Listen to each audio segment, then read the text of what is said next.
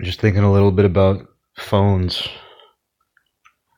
And I try to see the good in phones. I mean, I've just tried to take that approach with different things that are so easy to be upset about. Because I'm as upset about, I mean, I'm as upset about phones as anybody who's upset with them. But I just have to see the positive because there's no choice. I have to remember the good things you can use one for. Like, I like being able to communicate with everyone I know. I like being able to look things up. I, I like being able to occasionally kill time with my cell phone. But, uh, and as a result, I try not to be one of those people who just complains about phones. I've talked about it on here for years, you know. I'm not into phone shaming. It's so easy to look at somebody who's sucked into their phone and be like, you can't ever put that thing away, can you? Kids today, they're just buried in their phones. Zoomers get a really bad rap with that. Oh, you you seen these Zoomers? That you can't even uh, you can't get them to look up from their phone for two freaking seconds. Look at everybody. I mean, I don't understand why Zoomers get a bad rap for that. I guess they get a bad rap for it because it's all they know. You know, if you were born in 2002, you're a 21 year old now.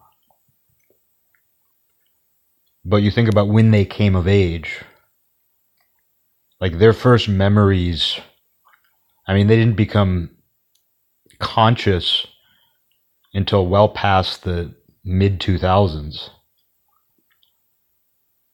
And I think back about like my my girlfriend in probably 2009 or something getting one of the first smartphones. So that kid's what, like six or seven years old when people start getting those. Like people have already been on Facebook for a while. For a while. By the time they really start to learn what the world is at all.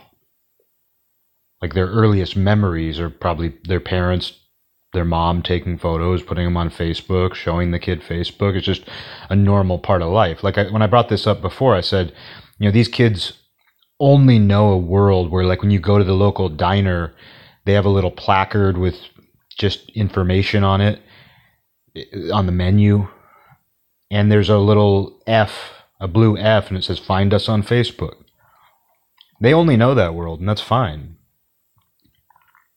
just like a hundred years ago people could look at the kids then and be like they only know a world with automobiles. Before that like uh, that those kids they only know a world with phones. I mean it's it's kind of the same thing. These things are different. Like smartphones and social media are, are way different than just this phone being invented or automobile becoming invented and common but the idea of like yeah there's always going to be people who only know that world. There you know and today there's kids who only know a world where the internet was around or these even more recent you know incarnations of technology. Um, and so what i was getting at though is, is just that people blame zoomers and to some degree millennials younger millennials but mostly zoomers like they they blame all the phone obsession on them look at them they they, they just never look up can't even have a conversation with them and I think they get the blame because that's all they know. With people who are older, they they at least remember the time before that, but they're really not any better. You know, they're they're not looking at it that much less. Like if if they are looking at it less than the Zoomers, it's just it's a small amount. Um but I've been I've I've kind of pushed against all the phone shaming over the years because it's so easy to get sucked into that, and it's just not even interesting. It does suck to like look at the landscape. I think I said this in the very first Every Night's A School Night episode way back when, when I still played music on here. I'll do that again sometime, but I'm just taking a break. Um, I just want to talk. I just want to talk. Um, but uh, in that very first episode, I remember I said like you know it just it doesn't make a good painting. Like a painting where everybody walking down the street, or even just a few people, are looking at their phones, just doesn't make a very aesthetically nice image. It's not something you want to see in photographs of a street scene. It's not something you want to see of like a painting of people at a bus stop or a diner. Like you don't want to see them just all looking down at their phones. But you know, so so I mean, I don't like it. I don't like it visually. I don't like that people are as stuck on these things, stuck in these things as they are. But if I were to dwell on that, it would just be pointless. It would be uninteresting. There's so many other people already saying that. And I think sometimes it overlooks the good and it overlooks the fact that you can be disciplined about it. Like these people who are like, oh, they, they are always on their phones. Eh. You know, people who say that, very rarely did those people point out that like you can actually use this for its intended purpose. You can actually use this for good. You can use social media. You can text message people. You can be involved in that world and you really have no choice. There's no escape. There's no room to protest. Like you can't. You can't protest that wave. It it will you will eventually give in and then you'll be upset that you're giving in doesn't mean you shouldn't resist it. Like I'm all about resisting these things as long as you can. Like I didn't get a smartphone for a very long time. I, I waited years, well after smartphones were the norm, to actually get one. I, I just finally had to. The world required it of me. And I didn't get upset about it though. I was like, I finally have to do this. I'm not thrilled, but I'm you know, I'm to find the good in it because you can. Like you you can not check it all the time. Like I'm completely comfortable having my phone in the other room or across the room, but I will admit I like to have it nearby. And I really can't leave the house without it. Not just because I use like even if I don't need it for whatever I'm doing. Like I mean it, it's so bad even for me that if I even like I have, I have one of those uh, like mailbox banks. I found out they're called, but it's where the entire neighborhood has mailboxes in the same place up the street, and you just have a key to unlock them. It's like the same type of thing they have in apartments and stuff, but this neighborhood has those. It's just a short walk up the street. Probably not even a five minute walk each way, maybe about a five minute walk. I don't know. Maybe not even that. But it's just it's on my street, right up the street. It's a nice little walk.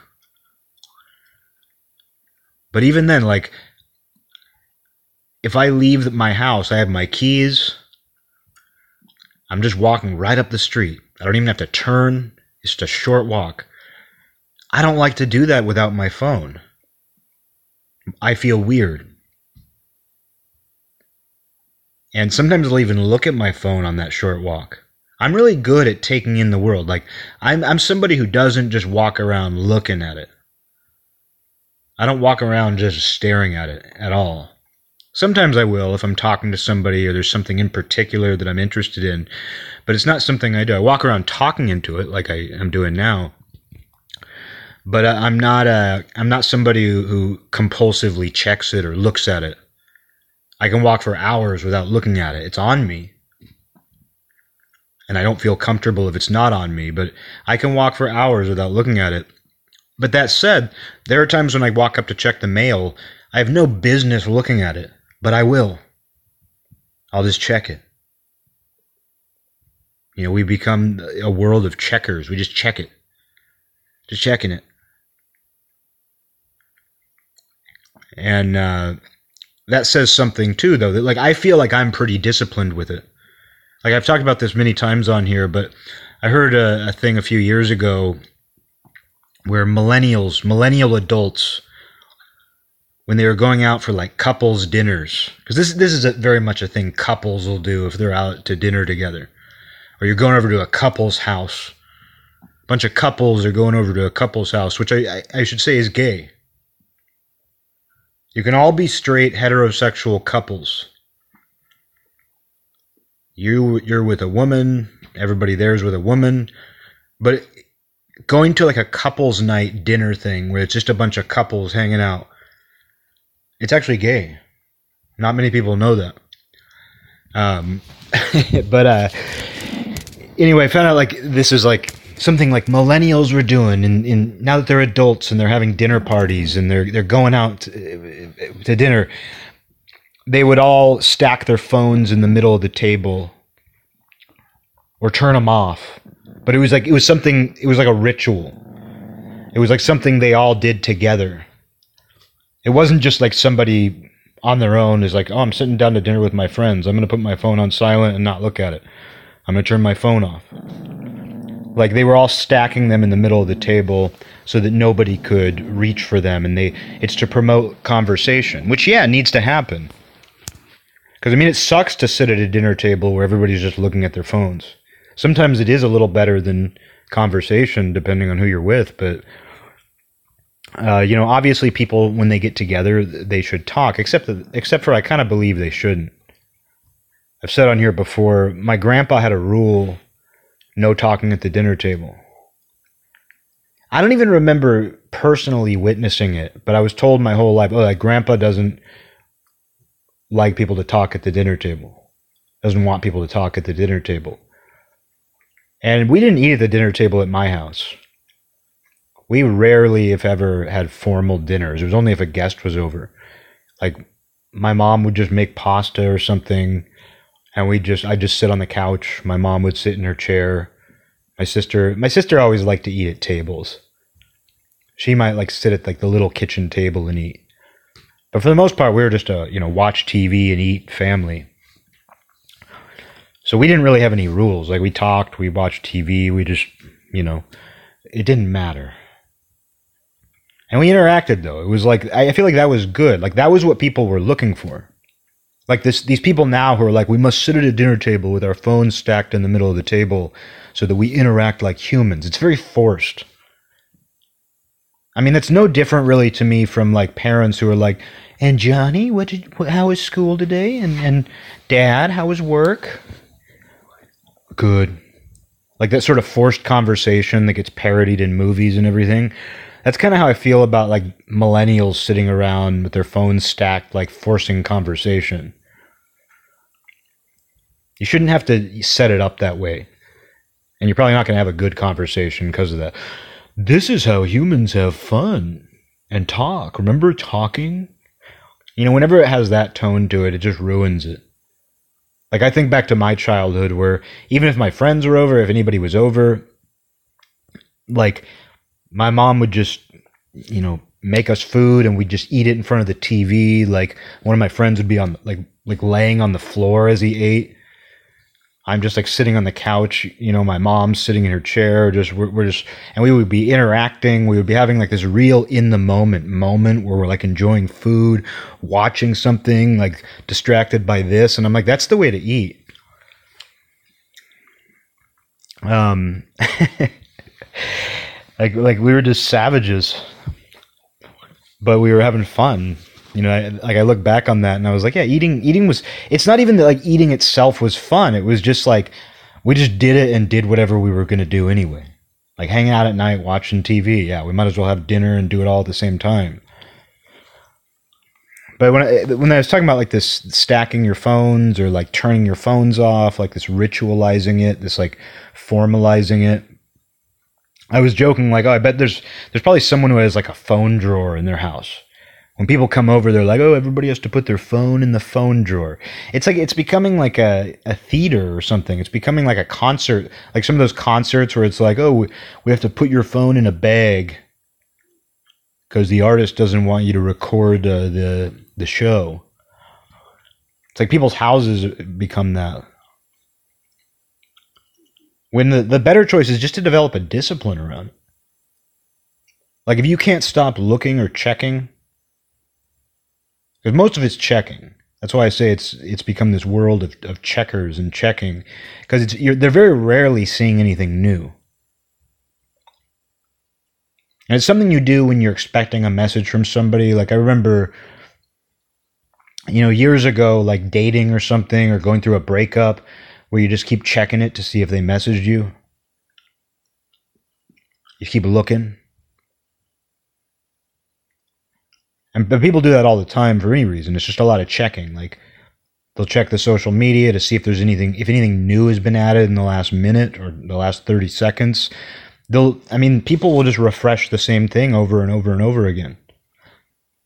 Just refresh it like not even wait. Just refresh, refresh, refresh. You know, people do that kind of thing. And you can't do that. I mean, that's that's why this stuff does deserve criticism. That's why this stuff is upsetting. That's why I don't like it any more than anybody else. But you'll go, you know, you'll just, uh, I don't know, you'll, you'll just be a very bland person if you focus on that all the time.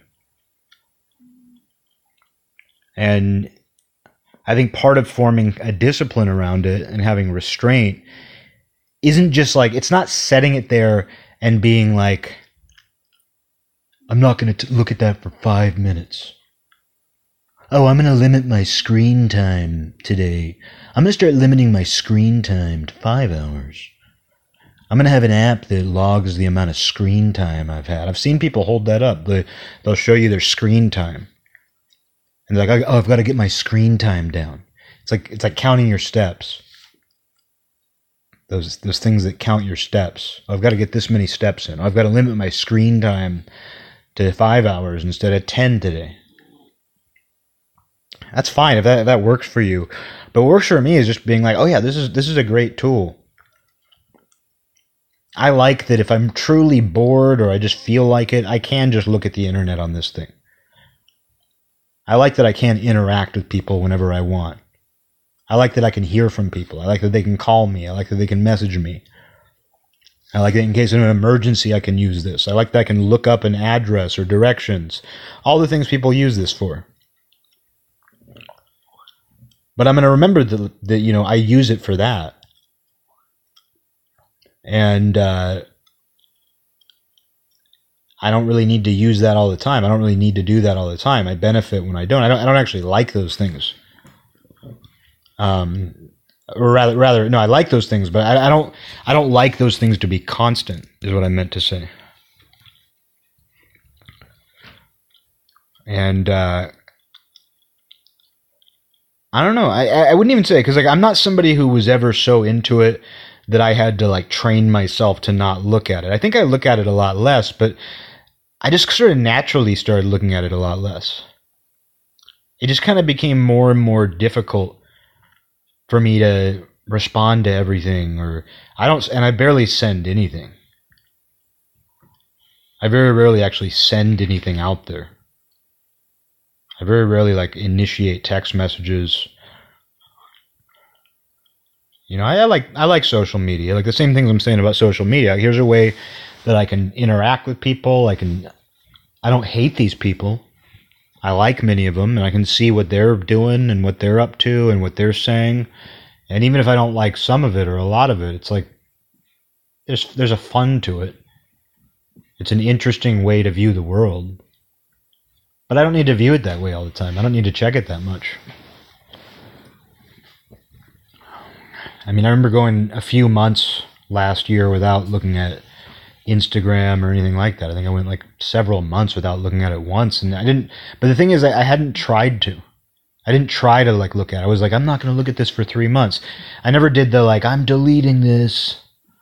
I'm deleting this. I'm just making an announcement because letting everybody know that in exactly two days I'm deleting my Facebook. So send me your phone number because we're gonna talk that way. You know, it's like um, if if that's what you need to do, do it. But like, I guess like unless you have a reason to delete it, like you just don't want that information out there anymore.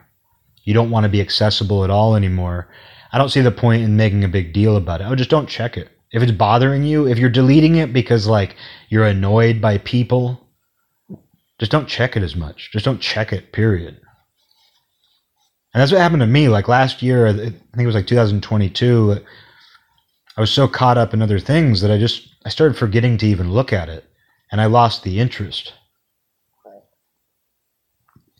And I've been looking at it more again. You know, when I'm bored at work mainly. Like I don't really look at it at home, but if I'm bored at work or something, I'll I'll take a glimpse. Like someone might send me something, that kind of thing.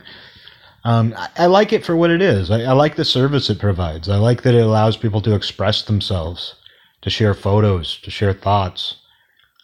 I like that you can can can stay connected or connect with certain people. I don't really use it a lot for that. I really only use it to I really only use technology to talk to people I already know that I already have like an established rapport with. Um, and if I do talk to someone new, it's you know there's something probably special like special about it. Um, but I, I, see it as a good thing overall when you see it that way. And then when you just um, I don't know, but like I said, it's like I don't feel like I had to train myself to not look at it or not use it all the time because I don't feel like I was ever that hinged on it. I don't feel like it was ever that much of a crutch for me. Even though I feel weird leaving the house without it. I, I really don't think it'd be fun to do that as an exercise. It'd be fun to go run my errands without my phone as an exercise. But it'd be interesting to see how anxious I get. Because I know I would be. And it's weird too, because I wouldn't be anxious about like not being able to use the directions. I wouldn't be anxious about uh, not being able to like look at stuff. Because when I'm running errands, it's not like, I mean, if it's in my area, I don't need to look anything up. I don't need to see what's open or where it is. I'm just on autopilot. And I'm also not stopping to look at Instagram. Like when I'm waiting uh, in line at the grocery store, I'm not looking at my phone. I'm not looking at social media to pass the time. Like I can tolerate a two minute wait. But the reason I would is I'd be like, well, what if this? The reason I wouldn't be comfortable is like, well, what if I need it? What if there's an emergency? What if somebody needs to get a hold of me? What if I need to call 911? That's why I would, I'd be anxious about it. And just because I'm used to having it. And if I feel that way, I imagine there's people who feel that way a hundred times more. And I see I see this with like some of the people who work for me. You know, I finally had to crack down on phones. Like I told them, "Hey, uh, you know, I'm not going to tell you not to use your phones. You know, you have them. Like I know, I know it's hard to not look at them. But I said, you know, I just don't want to like every time I turn the corner for you to be on them. Like, and if I see you using your phone, but you're getting everything done and you're working hard, I'm not going to care. But, uh, I just don't want to see it be, I, I just don't want it to be out of hand. And sure enough, it got out of hand. I was like, I'm going to be lenient, you know, and just say, no, I'm not going to say you can't use them just use good judgment. Well, they didn't use good judgment. They're 19, they're 18, 19, 21 years old. They only know that world. I mean, the 18, 19 year olds, they only know that. You know, if you're born in 2005, you know, that's all you know. But sure enough, like they didn't use good judgment. I just had to say, like, I'm going to be cracking down on phones now. Like, I can't be coming around the corner and seeing this every time because that's how it how it is, every time. So I just I, I spread word that I just can't deal with that anymore. But it had to be laid out that way. And I completely understand why companies have a harsh policy about it. I understand why there there are no phone rules at jobs and that kind of thing. Um, because many people have no discipline with it.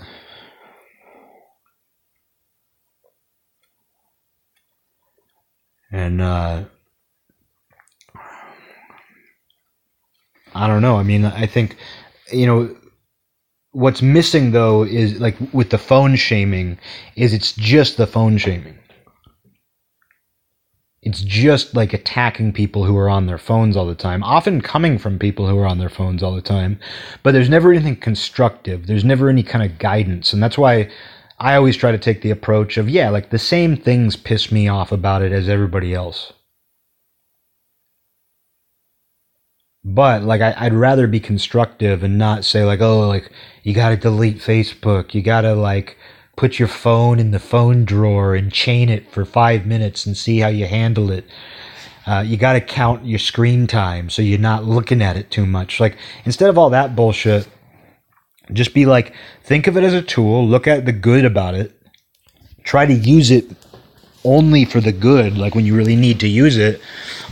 Don't keep it around you. Because I mean, I, I talked about that on here where with meditation, like it's it's been since November, I think, since I've meditated at all. I need to start doing it again. That's famous last words. I need to start doing it again. I'm not going to worry about the fact that I need to do it again because that defeats the whole purpose. But I would like to get back into it. But meditation is interesting because when I was meditating heavily for a few years, I, I noticed noises. You know, like the sound of Batty barking, children playing and screaming outside. Yeah, maybe it stopped me from being able to get into as deep of a state as I would like or I should, you know, but who cares who cares about like what you would like or what you should? Like when you're trying to meditate and you're hearing the dog bark or kids outside, that's exactly what you should be meditating on right then. That's exactly what you should be meditating uh, in response to.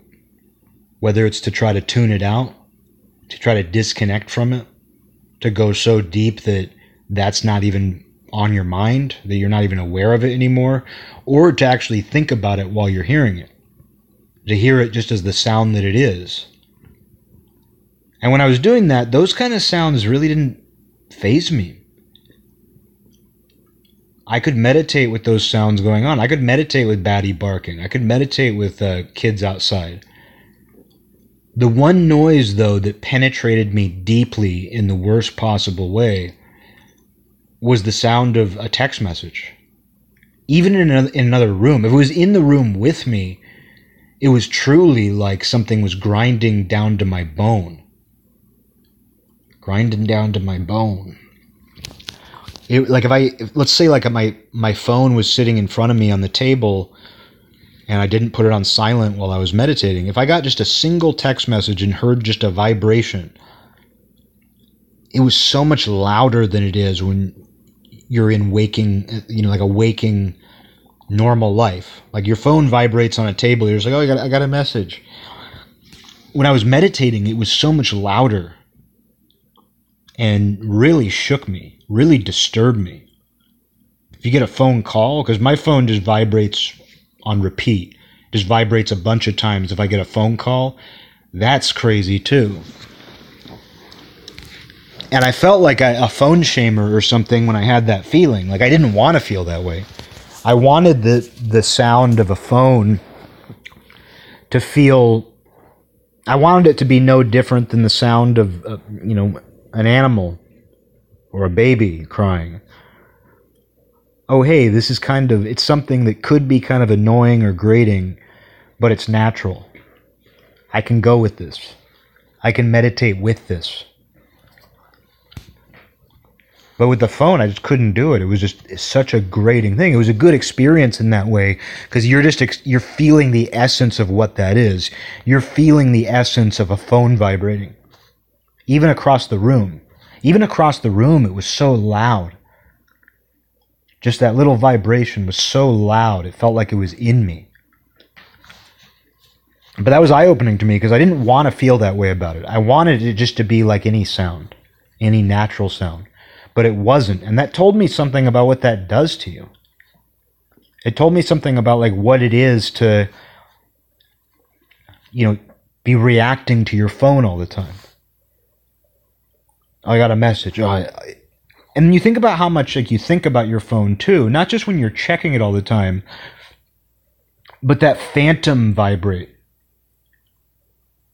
Like I keep my phone in, in my I, I have a, an inner pocket that goes near the breast, near my breast. And so, you know, if I'm wearing my jacket, that's where my phone is. If I'm not wearing my jacket, it's just in my pocket, in one of my front pockets in my pants. But when it's, you know, layered like that, I don't always feel it. I don't I don't always feel that I got a message or even a phone call. I'll check it. Oh, there's a missed call. It was in my pocket. I didn't know. But you often feel that phantom. Like I can't even tell you how many times like my my phone's just in my jacket. I'm not expecting to hear from anybody. I'm not even thinking about it. And I'm like, "Oh, my phone's vibrating." But it turns out it wasn't. Nobody called me, nobody messaged me, there was no notification. Oh, is my is my phone vibrating? So it there's a phantom vibration. It's a lot like when you're growing up and you think you hear your mom's voice. Like I remember being a kid playing upstairs, being outside, and you're like, "Oh, I think I just heard my mom calling me." I've heard a lot of people have that that phantom, the phantom mom's voice, where it's like there's just some sort of frequency. It's like the same frequency hits you or something, and you're like, "Oh, I think I heard heard my mom." But uh, it's it's very much like that, but it's just this device, and you and so it preoccupies you in that way. Like even when you're not using it, even when you're not preoccupied with it, even when you're not checking it, you're compelled to check it because you're like, oh, I think I felt it. I think I felt it. So that's crazy.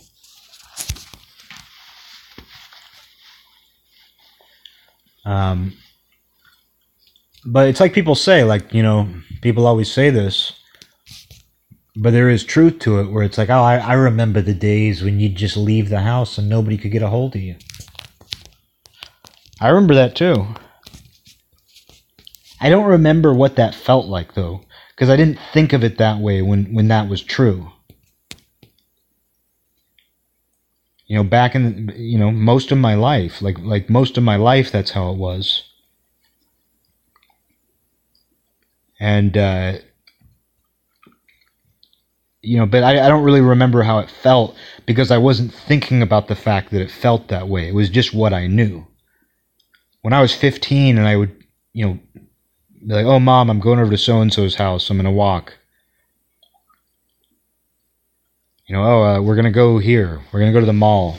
We're to go to the ball game. The ball game. We're to go to the ball game. I didn't think about the fact that it was difficult to get a hold of me. That you couldn't get a hold of me directly. That if I went to a restaurant, someone would have to call the restaurant and ask for me just to get a hold of me. I didn't think about that.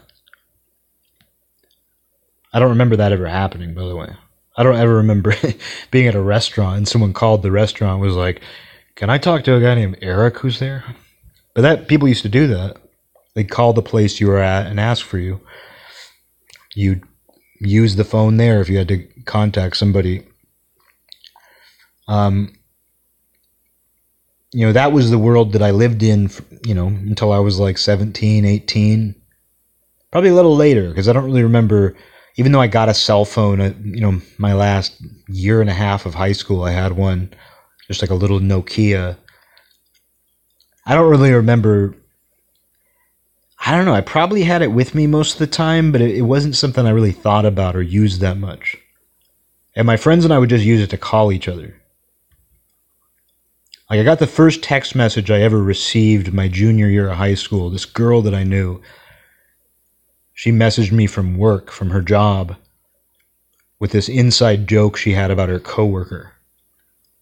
And I'd never, rec- I knew that there, I knew that text messages existed, and I had them on my phone, but I didn't know of anybody using them. I, I had no plans to use it. But I remember, like, I got a message, and I was like, wow. She sent me a message. But I don't remember my circle of friends using those at all. We would just call each other. We would meet up and be like, oh, hey, call so and so. Or they'd call me at home. I'd be like, oh, hey, where? They'd be like, oh, I'm down here. Come meet me here. And, you know, we didn't really use the messages until later. Um, but I, so I, I did live in that world, though, where people couldn't get a hold of you, not easily. but the way people talk about it, and I think this is true for any kind of nostalgia, a lot of it at least. It's like when people imagine what it was like to watch Saturday morning cartoons in the 90s. Like you enjoyed it for what it was. It was like, oh, dude, Saturday morning cartoons, and I like those. They're exciting. But it didn't feel the way people imagine it felt. You know, it, it didn't feel the way, it was still just reality as you knew it. It was like, oh, I, I really, I'm glad I'm watching this show. Oh, this is exciting but it, it wasn't this sort of um, transcendental euphoria that people think it is. And you see, people do that about everything. You know, they look back and they're like, oh, back when, uh, you know, back when, like, you used to have to wind up your car and you just like drove around an old timey city and there were there were no cars on the streets. You, there were five cars in the whole city they imagined it was like some sort of transcendental euphoria. I'm sure it was euphoric to be driving in an automobile way back then and stuff, but it wasn't this sort of it wasn't this otherworldly feeling that you imagine the past is like. Like you see this with people who fetishize rustic living and things. Where like there is something glorious about that, and there is something glorious about the days when people had to live that way. But the way you're viewing it through the lens of this nostalgia isn't what it actually felt like. Like, even if you experienced that, it's like what I'm talking about now. Like, to us today, being able to leave the house and not have anybody get a hold of you and just like figuring out how to find places on your own and just being out there in the world Nobody's going to call you. Nobody's going to message you. You're not going to do that to anybody else. You're just out in the world. You're untethered. You know, even though I experienced that, I view it with kind of a nostalgia when the reality of what I was feeling was just normal life. Oh, yeah, we're going to the mall. If I need to call somebody, I'll use a payphone, but there's a, the, at the most, I'll have to call my mom to come pick me up or something. I'm not going to call to check in with somebody or share any news. I have nothing I need to tell anybody right now. They have nothing they need to tell me. It sounds kind of like euphoric, but it's really not. It's it's not it was just life as you knew it. So when people talk about like like the world without phones, without smartphones and all that, they're adding something extra onto it. And that, and it would feel different to do that today it would be almost artificial to do it today because it's not the world we live in. It's like I was saying about when I heard these stories about like, oh, millennials are uh, having dinner parties and they're making everybody stack their phone in the middle of the table so that they do that old fashioned thing that we call talking and enjoying each other's company. You know, when I when I heard those stories, I, I remember reading like articles about that well, it's nice you're trying to do that, but what you're what you're achieving is not the world where people used to just go out to dinner and look at each other and talk to each other the whole time. You're creating a synthesized version of that because we're no longer in that world. And what you're trying to feel, like that euphoria, that transcendence you're trying to access, isn't what people were feeling back then. And if they were, it wasn't because they didn't have phones. It was because there was chemistry. Um, but I don't know. I mean, this this job that I've been working, retail management, it's made me really wish that I lived in a world without phones, without smartphones. I, I actually wish I lived in a world with just landlines, because everything would still get done but I like like having all these employees, like the the things like it makes it so easy for people to call out from work for one. Because there's always been a rule where if you don't if you don't check in with your boss when you take the day off, you're in trouble or you're fired. But you used to actually have to do it. You know, you used to actually have to have the balls to tell them with your own voice. Oh, I'm sick. I woke up and I'm sick. I woke up, yeah, sick. You used to actually have to say it, and if you're faking being sick, you had to fake the sick voice. What we call faking the sick voice. You actually had to fake it. Or if you were sick, you still had to call in and, you know, tell them. And it took something to do that. Just like it takes something to like call a girl and ask her out on a date. Which I don't think I ever did. I don't, think I ever called a girl and said, "Hey, I'd like I'd like to take you out." It either just happened on its own, or it was in the age of messaging or something. But I don't ever remember just calling. I called girls, but I don't remember calling them to specifically to ask them out on a date or ask them out. But it is like that, where it's like so many things you used to have to do that way. And then before that, you had to do it in person. I mean, I don't even know what it was like before phones. Like, before phones, did you have to actually like go to work and be like, I'm sick and I'm gonna go back home? you know, I never thought about that. Did you just not show up? Like, did you just not? Sh- if you were sick and you couldn't work, did you just not show up that day? And they were like, oh, I guess he's sick. Or to not get fired, did you have to actually like like get out of bed when you're legitimately sick and like march down to work and be like, I'm coming in to tell you I'm sick and I'm going home. I don't know. But anyway, just being this manager, and like I've had managerial roles before, but it wasn't like this. And I think part of it's maybe the retail environment and that kind of thing. Andrews, I mean, this is a different type of management than I've done before, for sure. But it's just like you wake up every morning with this knot in your stomach of like, who's going to text me? I did have a woman call me the other day to tell me like she was going to be late. But she's older. She's like, I think like at least mid 40s. Maybe, I don't know, maybe a little older. I don't know. But she did call. Like, so that's kind of old school. I had a young millennial girl or a young Zoomer girl call a couple times. But I had to fire her because she was in like a two week period. Her first two weeks, she worked like four days. She was scheduled for 10 days. And each one was a different excuse.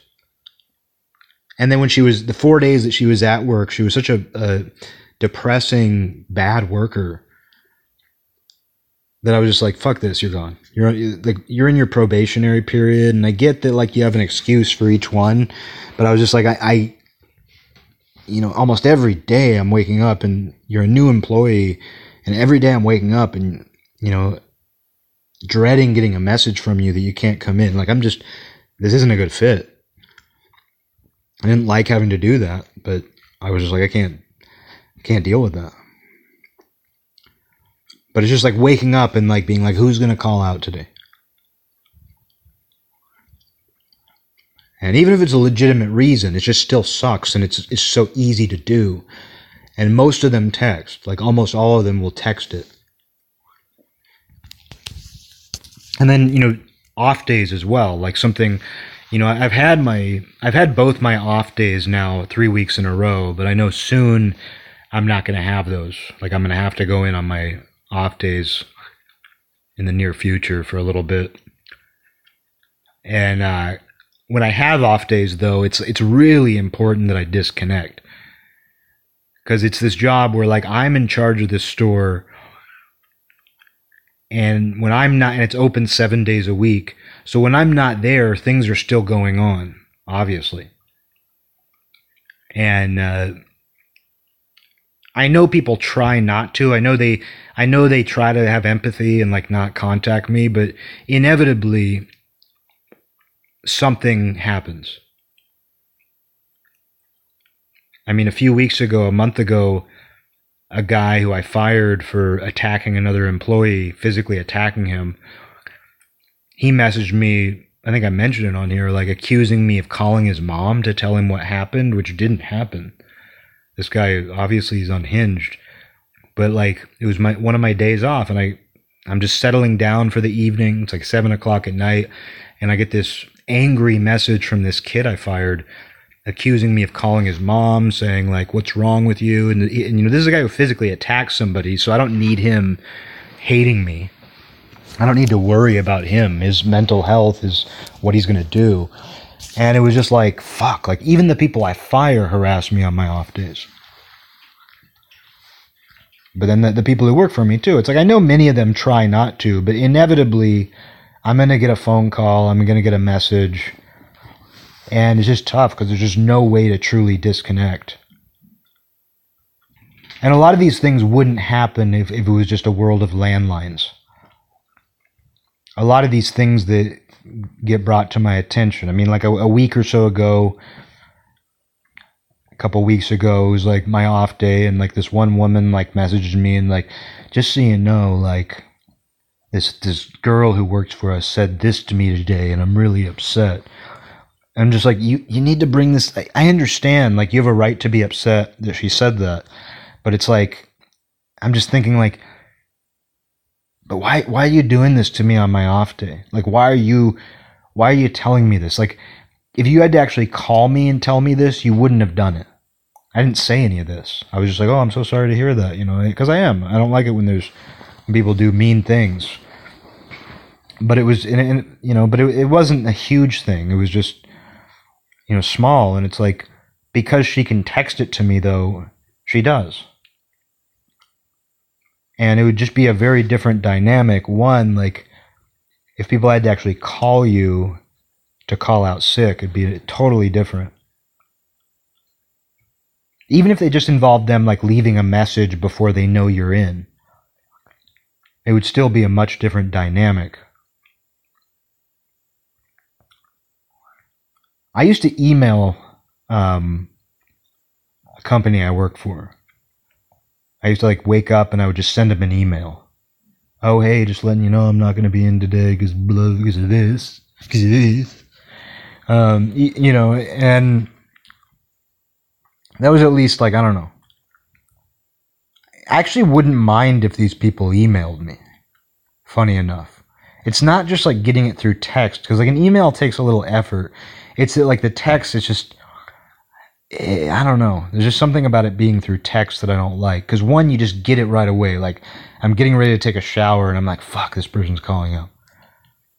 I'm on my way to work. I'm driving, and like I, I feel the the vibration, and I'm like, "Was that a phantom vibration or a real one?" And I look, and it's like, "Oh, this person called out. Oh, I need this person today." Um. So it's just like the convenience of that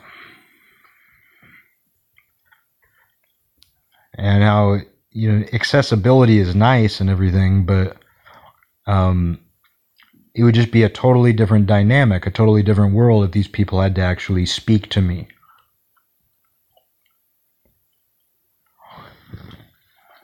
Um, and uh, I don't know. I'm a I'm a caller myself. Like I prefer to talk to people over the phone. Like there are some people where like I I don't mind just like a continuous exchange. But there's a lot of people where like if they try to have a kind of a conversation with you through messages, text messages partic- in particular, I don't think like, oh, uh, this is what I want to do. Is like let's just call each other. We're already spending the same amount of time doing this. I can't multitask task. I can't multitask if um, I'm spending this much time reading your messages and sending you messages. So we might as well call each other, especially like through text message. Like I don't.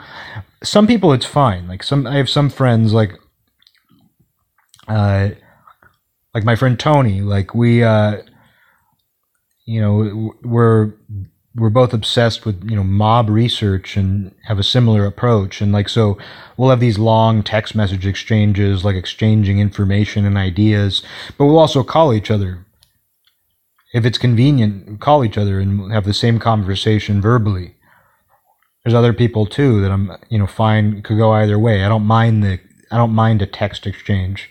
But with most people, it's just kind of like we could just call each other and this would go quicker. And we'd be off off to the races. We'd be talking about something way more interesting in 5 minutes. Who knows where this conversation would go? It's not always convenient, of course, but you know, I am a caller. Um, and that's a skill, you know, it's a skill to have. Like, to know how to call people, know how to talk on the phone, know how to listen on the phone. Yeah, being accessible. I mean, and the thing is, too, though, it's like you can't escape any of this. You know, you end up being. The example I, I always use is I don't know if it was in Seattle or where it was, but there was like some developer bought a big residential neighborhood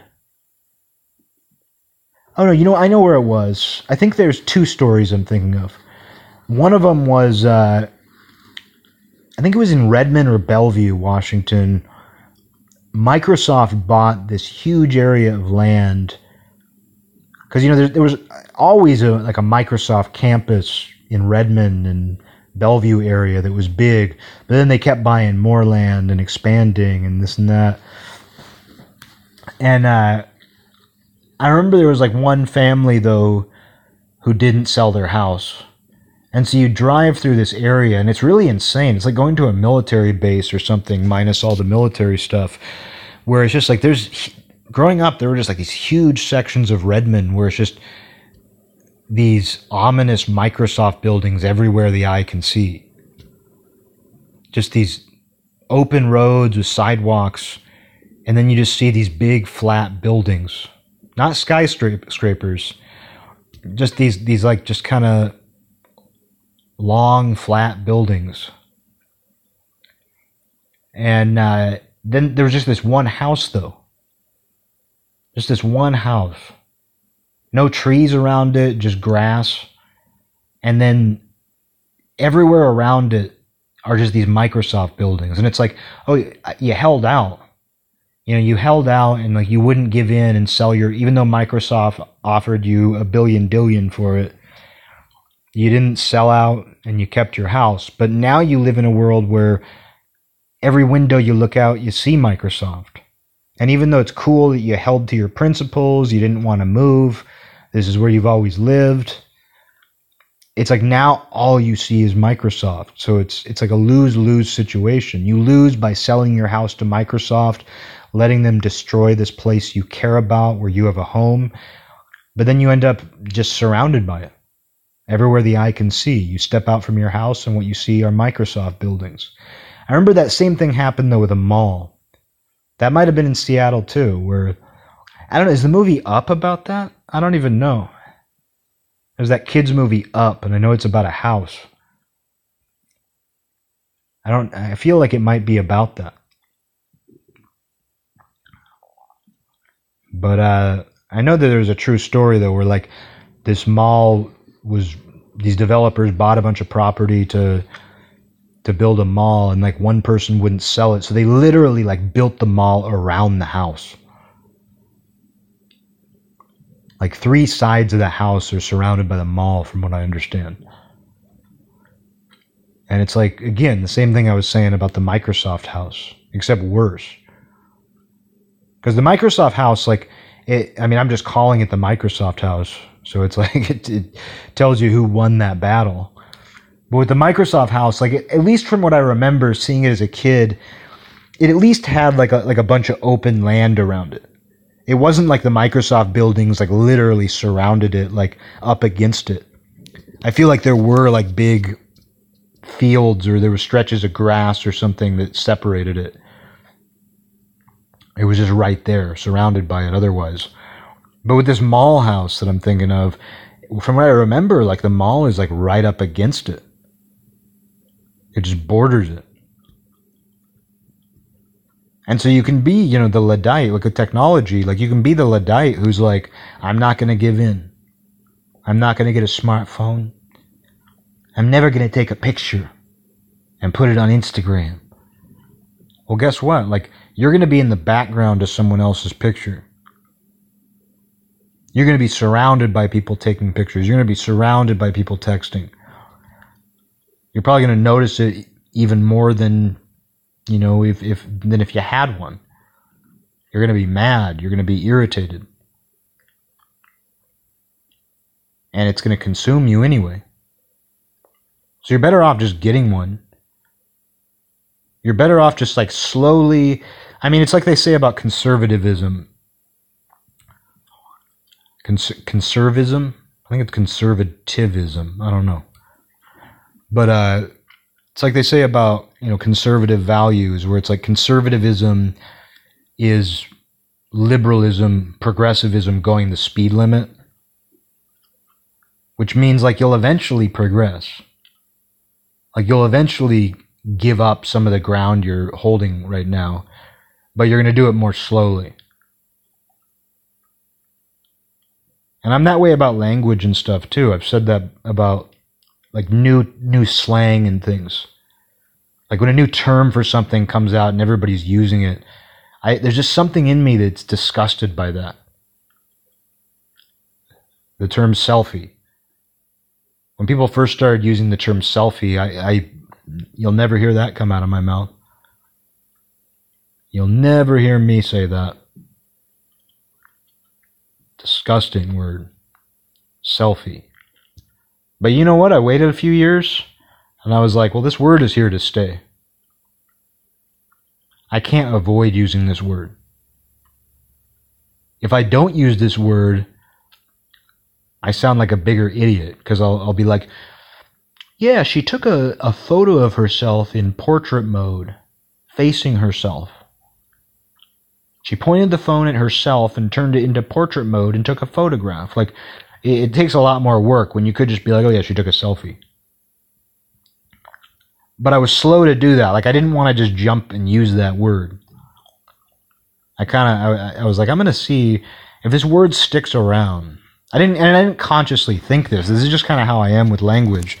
Like, I'm just going to see if this is still here in five years. Same thing with technology. Like, I didn't get a smartphone for years. I very reluctantly got one later. I mean, it was years, many years ago now, but it was relatively late. Like everybody else I knew already had them. But I just kind of waited until I had to. I was like, I, I want to see if this thing's here to stay. I want to see, like, you know, if, if this is truly necessary. And so time tells you, oh, this is here to stay. This is necessary. Okay. I'm going to be surrounded by it anyway. Okay.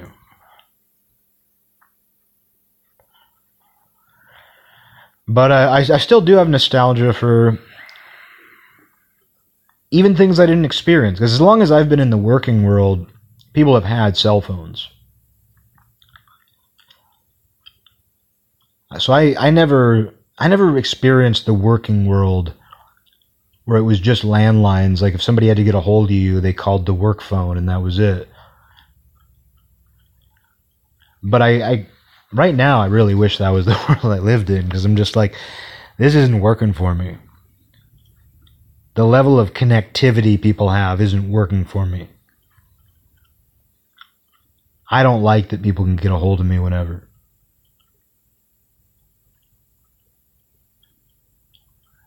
I mean, on my off days, I've been putting my phone on silent at night before I go to bed because I'm just like, even though it's ultimately my responsibility, like if the kid, because the kid who's supposed to open the store when I'm not there keeps having these severe health issues and I'm worried about him.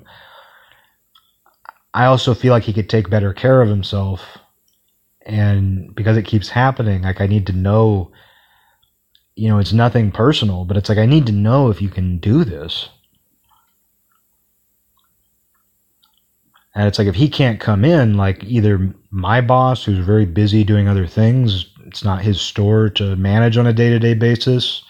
He has other obligations in different cities and things. Like, you know, either he has to do it or I have to do it. And, you know, it falls on me first. Um, I mean, there was a morning where, like, the kid, a few weeks ago, where the kid, like, called me because I stay up later on my days off, of course, and sleep in and everything. And he called me like early and was just like, "Oh, you know, I just got to the store and I forgot my keys." And I was like, literally laying down on the couch. I'd fallen asleep on the couch, and I was just like, uh, "Can you can you go get them?" And he's like, "Yeah, like someone can give me a ride home, and I'll get them." And I was like, "Okay, well, do that. you know, like you got you got to do that." Uh, like you're going to be able to do that faster than I can wake up and get dressed and drive over there. And I don't want to have to do that myself anyway, kind of thing. Like I was, I was nice about it because he knew, like this is a smart, good kid. I love this kid. Like he knows what a big fuck up that is, but it's just like this is your first week opening the store by yourself. You really should have checked to see if you had your keys before you left the house. Like, like I think back to like when I was when I first started opening the store, even before I was the manager, I was, you know, the admin assistant. So I I was already in charge of opening the store myself. And it's like I can tell you like my first week opening the store by myself, I would not have left my keys at home. One, I have to drive and they're attached to my keys, but it's like even then, even if I walked to work, even if I took the bus, like I can tell you that if it was my first day, my second day opening the store, I would not have I would have made absolute sure. I mean, I'm I'm obsessive about that kind of thing to begin with. Like everything has to be in its proper place on my body and I can feel it there. I pat myself down obsessively. Like I pat myself down for my wallet, my phone, my keys, like I do it even when I don't need to do it. I can, I, I mean, it's, it borders on obsessive because, like, I can be just standing in place and I just pat my pockets to make sure that my phone, my keys, my wallet are still there. Even though nothing has changed from the pre, that's my checking. Other people do that more with their phones. I'm a checker too. I'm a checker too. I'm checker too checker number two. Uh, but I'm a checker too, but I'm not checking my phone every second. For some reason, though, like, I'm so paranoid that, like, I'm checking my keys, like, every 10 seconds sometimes. So I'm just, even though I haven't moved an inch and I've been standing in this one place and I haven't heard my keys, like, fall to the ground, I'm checking, uh, I'm checking again. But when this kid, like, when he, you know, didn't bring his keys, I'm just like, man, I don't need to tell him that that's a big fuck up. But uh, you know, he's been having some severe health issues, which worries me. But it's also a thing where I, I'm so overworked and I have so much on my plate with this place that like my my off days are sacred. And I'll come in on my off days and I've done it a lot, but when I actually have an off day, it is so sacred to me. I need to disconnect in every way possible. And so lately what I've been doing is I've just been putting my phone on silent and I'm like if if he can't do it or something like I I I can't I need my day today. You know, there's other people he can call and it would inconvenience them and that kind of thing, but it's like I need my day today. I need my morning at the very least. And two, it's a thing where like, what if I was, what if I went somewhere? What if I was going somewhere? And I guess that's the thing about this job. Like, you know, beyond some of the other issues and stresses that I deal with, it's just when you manage a store, and maybe it's unique to this particular store or this particular company, you know, it's very difficult even on your off day to like be unreachable. Like go it's very difficult to just go deep in the woods where nobody can contact you to go on a trip. Like there's i have this knot in my stomach where i'm just like oh no. I hope i don't hear anything today. Like I, i'm either thinking i hope i don't hear anything. I hope no one tries to reach me or they've already reached me and I have a knot in my stomach over whatever it was that's going on. So this is something that that needs to be I'm going to need to figure out a way to deal with this. because I'm it's I'm too connected. And it's not like I'm on salary or anything, you know, so it's like uh yeah, I need to, to learn how to disconnect. But it's true for everybody and everything. Like, there's people that I like to be constantly connected with, but I don't need it all around. Like, I don't need it in general. And so I guess this is me venturing into like phone shaming, anti phone talk, where I'm like, oh yeah, I don't, I don't need, I, I could do without that.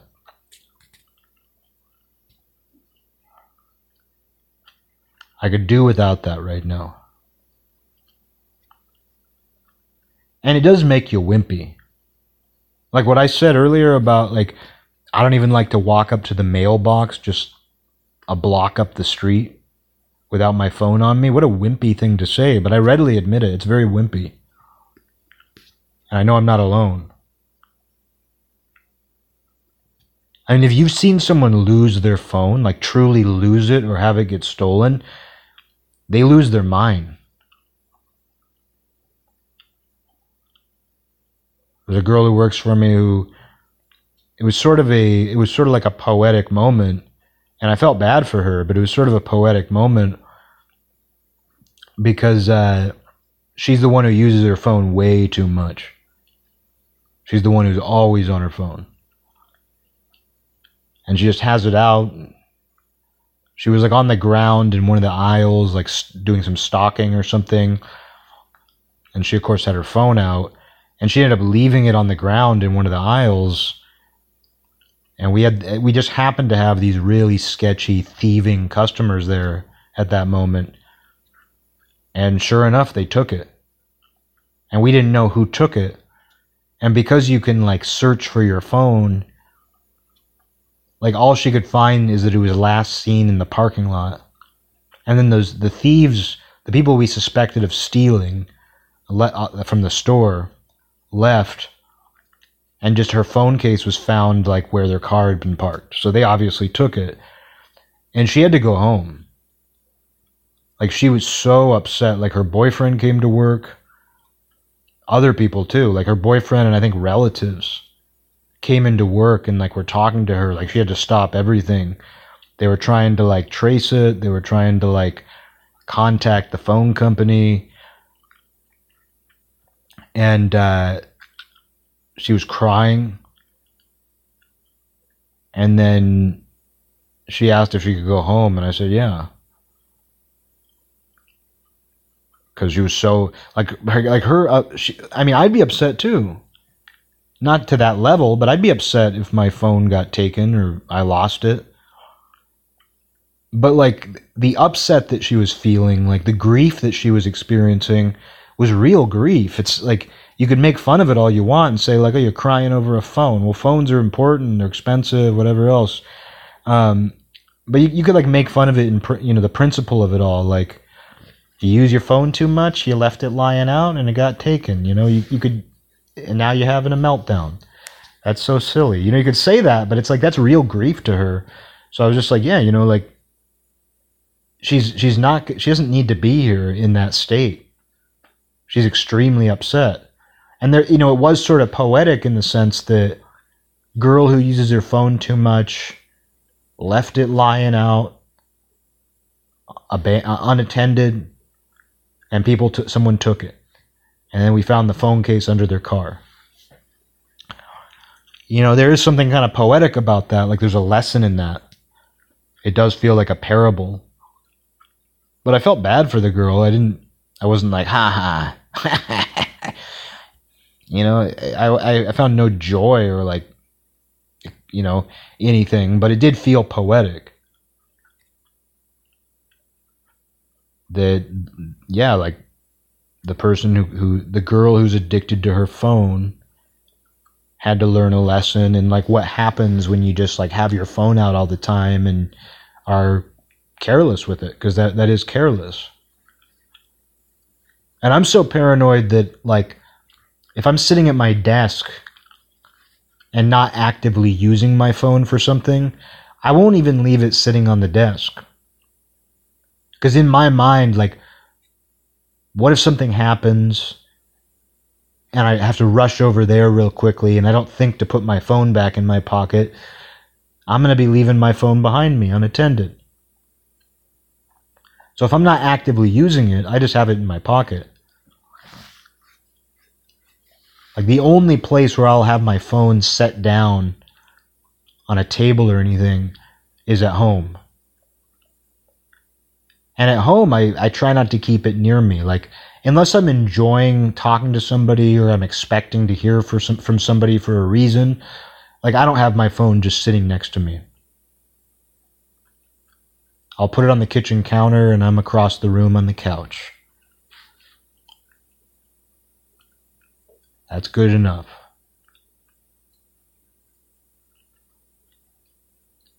But it's become a real, I mean, I wouldn't call it philosophical, but it, but it's become a real discussion for our time of just how to deal with these things. And even if you are disciplined about it, even if you've found a way that it works for you, like like I've I've truly found a way for phones to work for me. Like as far as my own approach to using phones and like how I use it to communicate with people and what I use it for and how much I use it, I feel very comfortable and happy with my phone use. You know, I feel totally fine about that. The problem though is what I was just complaining about a minute ago is that in using it, you're now connected to all of those other people and all of those other forces. I mean, you know, it's it's not even just people you know. It's it's not and it's not even just scam calls or telemarketers. It's wrong numbers. And then you have email. Email. Like my phone buzzes when I get an email. And more often than not, it's an ad or a, um, you know, it's like some something I got signed up for. It's a bill. So it's kind of this little dread machine. It's a this machine. At its worst, phones are a this machine. This is this. He's this. Because that's what, like, on my off days when I get a call or a, usually a text related, if it's a call, it's usually something important. Like, if I get a call related to, like, business, you know, I, I don't mind that actually. Like today, a girl had to call me, but I mean, I didn't like this. This girl had to call me because there was like some customer's order got messed up and there was nothing I could like I couldn't look at it myself from home. I need to be at work to be able to look it up in the system and stuff. So it kind of sucked. Like I don't mind her calling about that because it is important, but like I don't mind if like if somebody calls me and is like, "Oh, hey, this customer wants this. Can we do that?" Oh, this customer wants this, but like they want 5% off. Like, can we do that? Like, I don't mind that. Like, I don't mind if it's something like that. Um, it sucks if it's a problem. Like, oh, this customer's order got fucked up and they're mad because now I have a pit in my stomach and I hope I don't have to deal with this when I come back. But it's like the messages, like the, oh, th- this happened. Oh, oh, this. Oh, she said this to me and I'm, I'm, I just want to quit. You know, it's like, so when someone hits you with that, it's like not that that isn't important that they're feeling that way, whatever, but it's like the fact that it's a this machine. And people you know and care, your friends will do that. Oh, hey, this. But it's even the bots. Everything is this. You know, it's getting a text message like advertising something or promoting something. Hey, this, this. It's really become this this machine straight into your consciousness.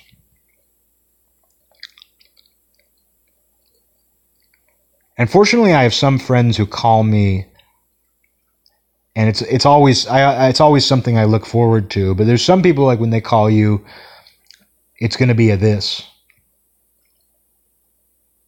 this, this, this, this, this, this, this, this, this, this, this, this. You know, a lot of times it's going to be that, which is this. So what we really need to do is like limit the amount of this that goes on with it. You know, there's always going to be this, but it should be this. Oh, hey, this. Oh, hey, by the way, this. Rather than this. Have you heard about this? But it's not just your communications, because that's the other side of it. Is um, people consume so much news and you know other media through their phone that that's the whole other side of this. Because the this that you're getting from the people you know, the this that you're getting from scammers. I mean, I got a I got a weird one the other day where it didn't say it was a scam call. It was just a call and I answered it, and they're like, "Hey, this is like a border custom." It was it was like a Mexican woman's voice, and she was like, "Oh, hey, this is um, you know, like the border customs, you know, down in such and such Texas," and she's like, "Like we received a package of contraband." Um, that has your name on it or something like that. That's like addressed to you. I don't remember if she said it was drugs or if she just said contraband or what, but like she basically basically implied like a package of drugs is on its way to you. Do you know anything about this? Were you expecting this? But she didn't say my name initially, and I said, "What name is on the package? What name is on the package?" And uh, she's like, Eric Stonefelt. And I was like, I'm not expecting. No, I'm not. I'm not. I'm not. I'm not aware of any contraband being sent to me. And then she just hung up. And I'm I'm positive it was a scam. Like this wasn't actual customs at the border calling me like to be like, oh hey, a, a package of drugs is being sent your way uh, do you know anything about this? Like, you know, it was a scam of some kind. I'm positive. And it's funny to think if it wasn't. Like, it's funny to think that, like, if somebody was sending narcotics to me from Mexico, you know, that'd be funny. Uh, that somebody would just put my name on it. Oh, hey, let's let's put this guy's name on it. Um, but uh, yeah, the whole thing sounded like bullshit. But it did, it did kind of freak me out when she said my name. Because I was like, they obviously have my name. Like, whoever's running this scam has my name. Which, of course, they do. They have everybody's names. But it was just, it, it was such a weird premise. But it was a this. It was like, that's a big this. Drugs are being sent your way from Mexico as your address on it.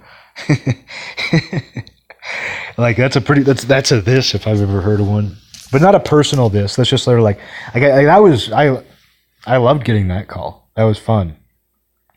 The fact that I had to think about it for a second, like that I had to consider whether narcotics were being shipped to my house from Mexico for like two seconds before I determined that it was just some bullshit scam. I don't know what that scam would be though. I'm trying to figure out what that scam would even be, like what the angle would be.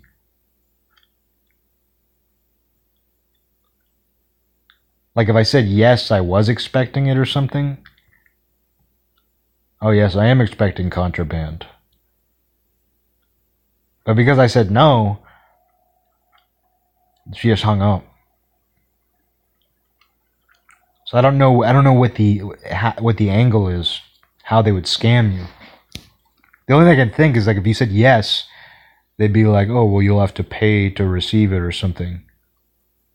You'll have to bribe us."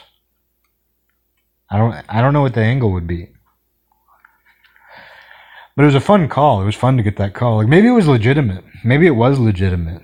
Maybe I was getting narcotics or contraband shipped to me from Mexico and they'll knock on my door one of these days.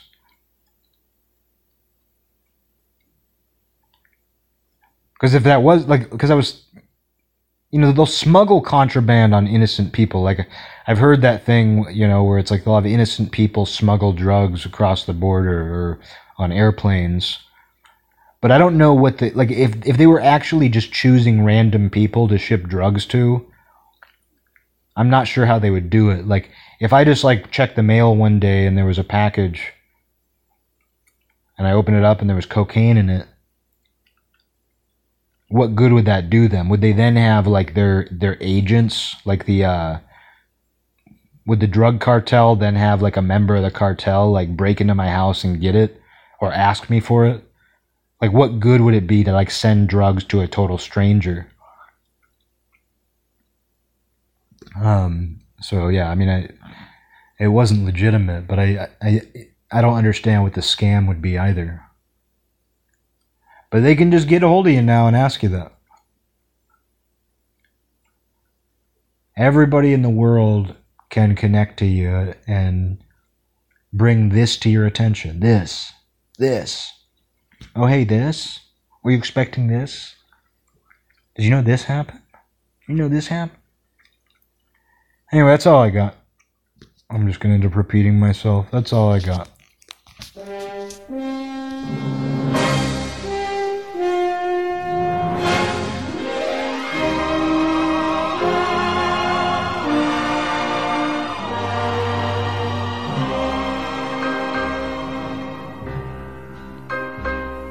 This land is mine. God gave this land to me. This brave, this golden land to me. And when the morning sun reveals her hills I see a land where children